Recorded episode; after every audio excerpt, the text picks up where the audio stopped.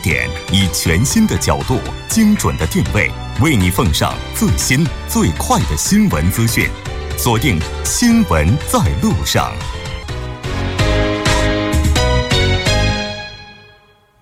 好的，欢迎回来，了解最新热点焦点，锁定调频一零点三，新闻在路上。稍后是我们的广告时间，广告过后马上回来。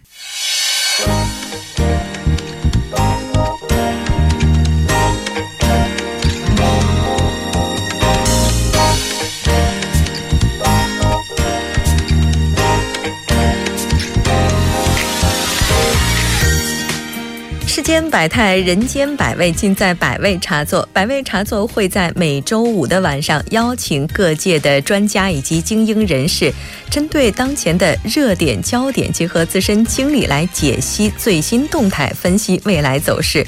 那我们在这个栏目也希望送给大家百味的故事。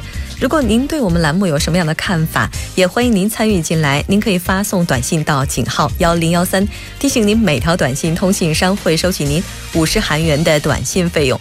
那今天做客我们百味茶座的嘉宾是一位从事律师行业三十多年的律师，他叫郑然浩。那首先还是要请出我们今天的嘉宾郑律师，您好，你好啊，非常高兴能够邀请您做客我们的直播间。那其实最开始在邀请您参加我们节目的时候，我们也觉得特别特别的荣幸，因为您是在业界有着三十多年的工作经验，并且您也是。这个作为韩国司法界最早进入中国的领军人物。说是这样的，说是这样的，而且据说呢，您迄今为止也是承办了很多有关中国诉讼仲裁的一些咨询服务。然后据说您在这个就是相关的业内的话，应该是属于泰斗级的人物了。我们邀请到您，真的觉得非常的荣幸。我瞬间觉得这个直播间是蓬荜生辉的感觉哈。那您的职业是一名律师？是我我我是律师，韩国律师。韩国律师。我主现在主要做中韩。贸易和投资咨询方面的业务，还有一个是国际诉讼仲裁。国际是中中韩之间的诉讼，或者是一这个仲裁案件，这个比较多啊。对，哎，但是这个领域的话，应该说是特别难的，而且也是中间摩擦还有纷争比较多的。是这个中韩之间呢，我们建交时间不长了，还有这个我们接触的经验不多，所以这个可能。中国人、韩国人之间的接触的过程中发生种种矛盾啊，所以这个这个呃很好的解决，这个是非常重要的事情了。对，而且我还发现，就您的从业经历、从业的时间跟韩中建交的时间。差的不是很多，中间可能只有几年的差距而已。是是。那所以您从事韩中两国的法律相关业务大概有多少年呢？也是二十多年吗？那二十多年了。哇，所以您当时在选定律师行业的时候，就已经把目标瞄准了中国市场吗？是，原来我在检察院工作，我当检察官。哇！我当检察官的时候，国家派到北京，我进修一年多了。那回来之后，我干脆辞职检察官当律师 啊，这个回到北京啊，我开了一个小的咨询公司，嗯啊，那个时候开始我这个中韩之间的一个业务啊服务起来啊。但是当时您的这个选择，应该有很多人不能理解吧？呃，应该不能理解，这是韩国这个律师来说，这个。可能第一个吧，呃，以前没有做过这样的事情了。而且您之前的这个身份，您是检察官，这在韩国人看来的话，就是金饭碗。嗯，并且有着这个，就在您开始做这个工作的时候，也就是说，您在开始做这份工作之前，您的位置可能是在天上，但是您选择从天上。到地上重新开始，说下海了吗？您太幽默了，真的是下海，比到地上还要低。嗯，那当时的话，像这个时候，就是您就想到过未来有一天韩中两国之间的法律往来啊，两国之间的这种贸易啊什么的，会有今天的这种盛景吗？这是应该的哦，应该的，应该的。我们这从历史上来看呢，中韩之间的一个交往啊，嗯。就是非常密切，嗯，呃，有历史的原因，有一段时间有没有什么接触过，但是更以前更早这个，比如说唐朝啊，还是宋朝啊、明朝啊，这么说起来，我们这个中韩呢，实际上差不多一个国家了，是吧？啊，是特别唐朝的时候，我们韩国人，呃，我们韩国人去唐朝参加科举考试，在唐朝做过官，然后他回来有这么个这个历史嘛，啊，所以这个呃，我过了可能以后，哎，中韩之间的一个未来越来越密切，所以我看还是做检察官还不如做律师，所以我来辞职走。北京了啊！哎，这么看起来，您当时的选择应该是，虽然在那个时候不被理解，但是过了三十年之后，也许您当时做检察官的同事，现在有没有特别羡慕您呢？对，当时很多人这个觉得很奇怪，嗯啊，我辞职的话，应该在韩国开律所嘛，嗯啊，开律所，这样的话还是又还可以过得去了。但是何必这个你跑到北京中国呀？你可以搞这么个没有一个先例嘛？我第一个嘛，对，呃，所以这个我没有什么呃学过一个前辈的或者是这样的经验，嗯，所以这个我从头开始，我一个人做起来，这个是多么辛苦啊！当时我觉得很有意义的啊，很有信心。但是过了二十多年，回头看呢，哎呀。还是只剩下了名声，没有什么钱 这样的。没有没有，这个跟钱比起来的话，也许名声的话，让您成为了这个业界的领军人物。可能您的这些势力又影响了很大一批的这些后来人，他们就能够遵循着您曾经走过的路，您的一些经验，然后更加努力的去发展韩中两国之间的各种往来。哈，是。那我们也知道，随着两国的这种贸易啊，就越来越频繁，中间的摩擦也是非常多的。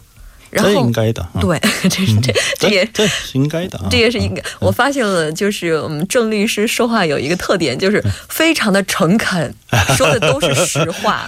哦，应该的。那就是我们，因为听众朋友当中有很多都是从事中韩两国贸易的，然后投资啊，大家就是从事相关方面的工作。那比如说像法律这个东西，对于很多人来讲的话，其实它是一个盲区。嗯。就是如果我们不是专业的人士，可能很难接触到。那您觉得，比如说中国企业想要来韩国投资的话，应该要注意哪些法律的风险呢？呃，我首先这个中韩两国的一个投资贸易嗯过程中出现的主要的原因，呃，我这个说说几个吧，就从这个开始吧。好的，这是我以前。我第一次到北京，刚开始这样的时候，哎，中韩两国一个这个汉字的文化圈，同一个文化圈嘛，嗯，还有儒家文化圈，呃，是还有语言，我们韩语当中有好多汉字嘛，嗯，所以语言上没什么差异啊，嗯，所以我以为啊，这个是大概可以过得去了，嗯，但是我到中国之后发现很多问题，是虽然我们一个东方。文化圈，但是很具体的来说，差异很大了。对啊，这个是差异是主要原因是什么呢？有好多民族性不一样啊。这民族性这个可能这环境、历史、宗教还是道德观念来决定的嘛。嗯。所以这个中国大国各个地方的都各个人的差异很大。对，差异很大。一一个地方养一方人嘛。一方水土养一方人，所以对，所以这个嗯，我去东北啊，我大概了解啊，东北人的性格是这样了。我去南方，南方不一样，哦，西部也不一样。对，甚至我觉得这个东北人或者是山东人跟韩国人的差异，不如这个比西这个这个乌鲁木齐啊，还是什么，还有这个贵州啊，还是云南呐。不如那么大，是吧？啊，就更小。是，所以这个民主性，这个是很重要的。嗯。然后还有一个，这个中韩之间的语言上，啊，有种种出现有问题了。嗯。我以前做过的一个案例，给你介绍。嗯，原来这个韩国有一家公司啊，从烟台那边进口鳕鱼，鳕鱼是鱼，呃，鳕鱼啊，海鲜啊。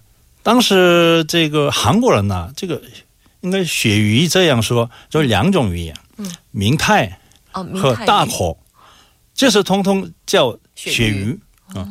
但是韩国人，你这个韩国人问你明太吃明太，你吃大口，完全不一样的鱼嘛，两种鱼，两种鱼，嗯。但是中国人呢，这是。一样的一个鱼啊，这就是鳕鱼。呃，这就鳕鱼了。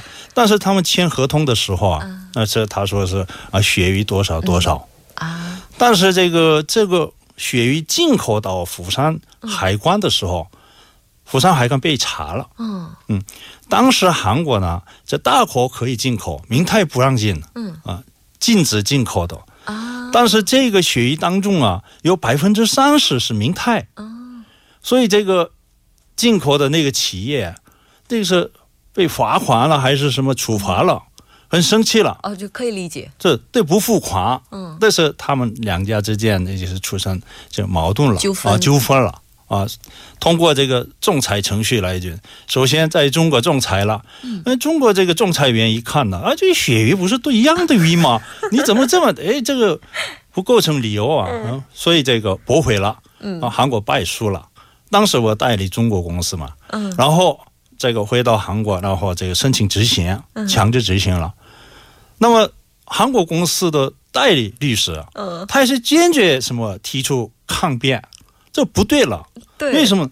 你看明太和这大口完全不一样的语言，在韩文当中不一样，不一样。嗯啊，那为什么这样了？这个是你看语言上的差距有这么大。啊，所以在这个签合约的时候，应该要明确的标注。嗯，所以这个可以可以说，嗯啊，中国人说中啊，中国人的说法对，韩国人说韩国人的说法对，是吧？啊，如果我们不能理解两方面的这个习惯了，语言呐，还是这个差异不能理解的话，不理解的话，这个。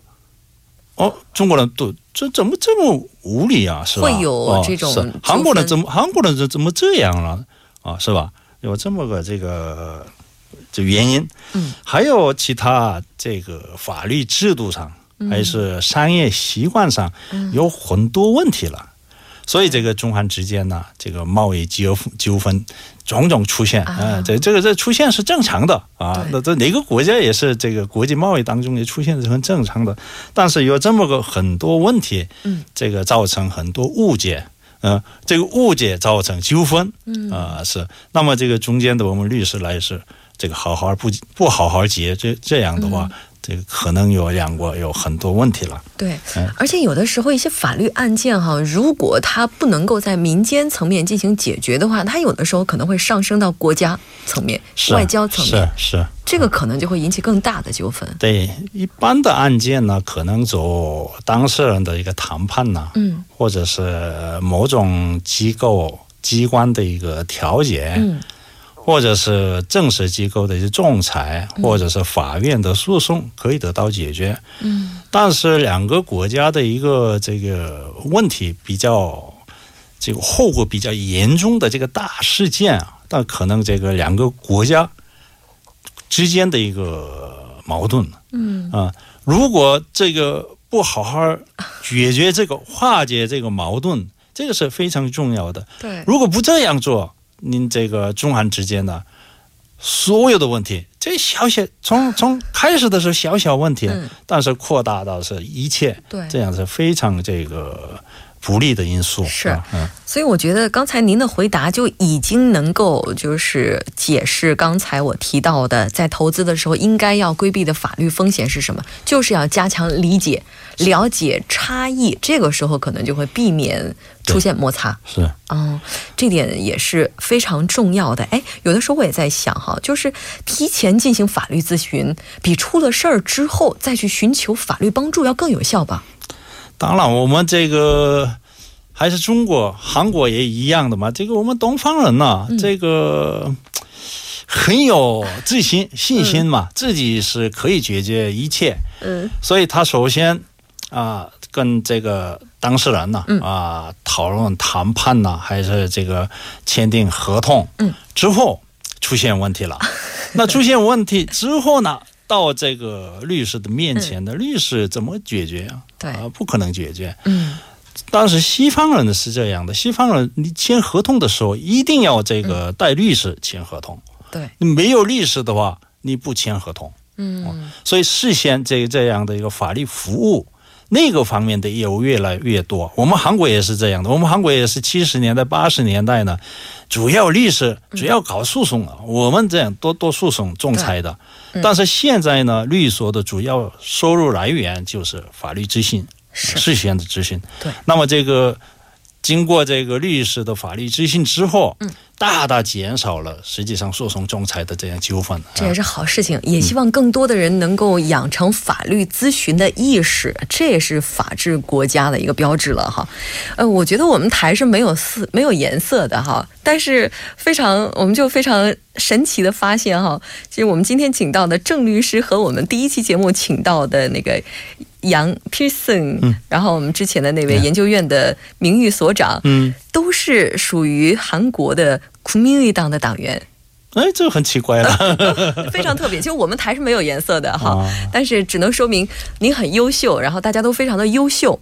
那最初的您也是他的创党这个创党人员之一，发起人哦，发起人之一。那么您当时为什么会选择支持安哲秀议员呢？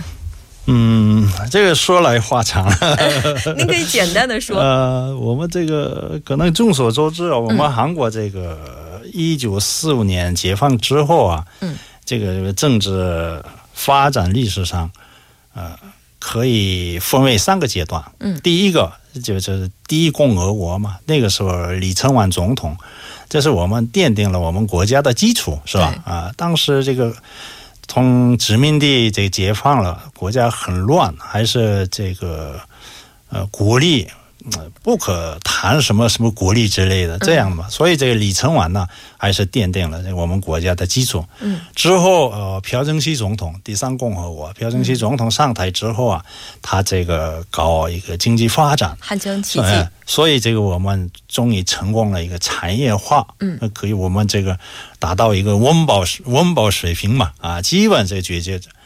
那么这个这个决决之后，我们这个金大中卢武铉总统的时候，民主化的要求非常之强啊，所以这个第三阶段到了第三阶段，解决一个民主化的问题了。我们整个社会基本这个嗯，基本已经民主化了。嗯，那民主化之后，我们很乱嘛，还是有乱。为什么呢？产业化、民主化过程中啊，出现有很大的问题。嗯，就是政治方面的。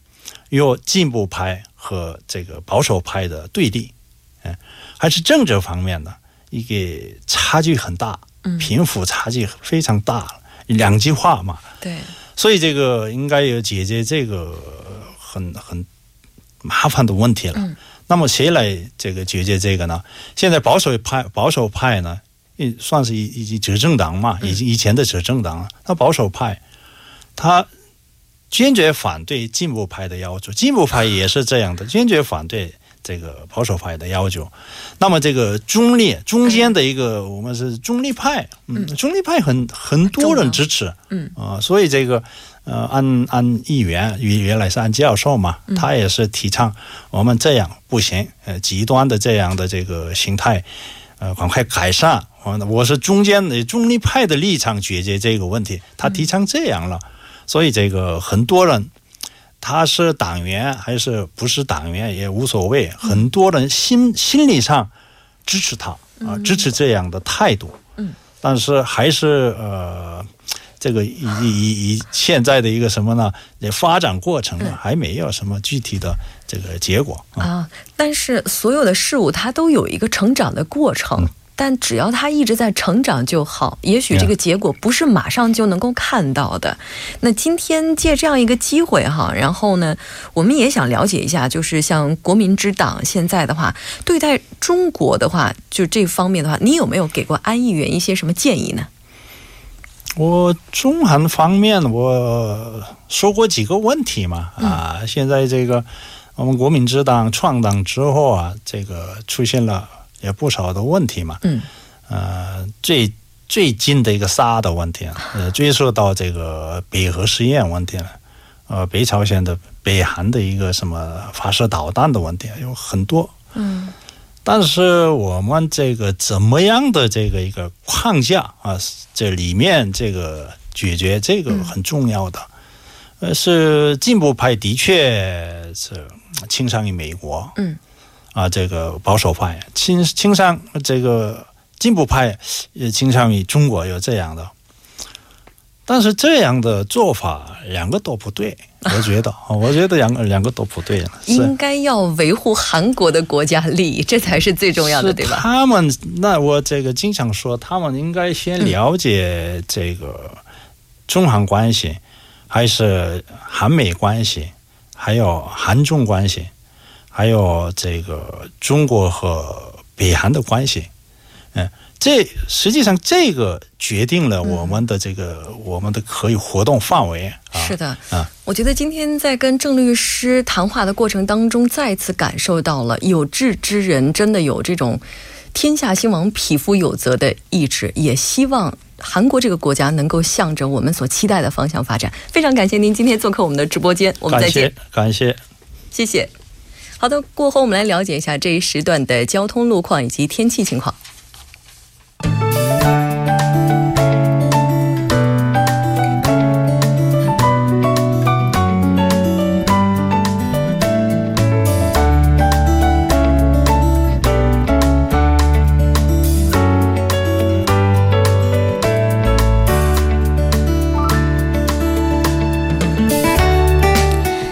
晚上好，这里是由尹月为大家带来今天节目最后一段的首尾是交通及天气情况。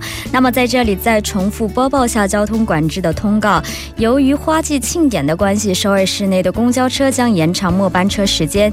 延长的时段有今明两天，还有下周五、下周六，也就是四月七号到八号，途经汝矣岛的二十八个公交车路线的末班时间将延长至翌日的凌晨一点二十。那想确定具体路线的朋友们。建议拨打幺二零确认。我们继续关注下最新路况，在汉南大桥自南向北方向的四车道有交通事故，受其影响，从江南大道开始交通停滞。此外，在江边北路九里方向铜雀大桥到盘浦大桥的三车道有交通事故，还望您及时变道。我们接下来关注下今明两天的天气情况。今天晚间至明天凌晨多云有雨，最低气温零上五度；明天白天多云有雨，最高气温零上十三度。好的，以上就是今天全部的天。天气交通信息，感谢您的收听，我们下周再见。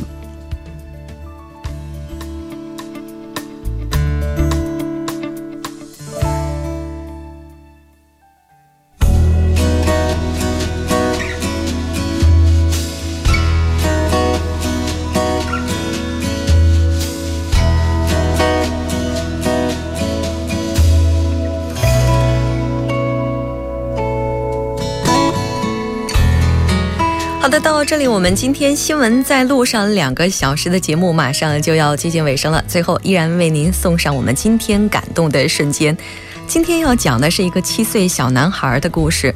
他是一个非常开朗并且有爱的小男孩，但是他这一生欢乐的时间太短暂，因为在四岁的时候，他开始不断抽搐，甚至连讲话都成问题。经过检查发现，他得的是一种疑难杂症。得这种病的孩子会慢慢的失明、失语、失去行走、吃饭的能力。但是呢，只有四岁的他却始终坚强地面对一个又一个的打击。他带给人们的感动不只是这些，也希望大家都能够珍惜此时此刻我们的每一个瞬间。那么，非常感谢大家两个小时的陪伴，我们下周一晚上同一时间不见不散。我是木真。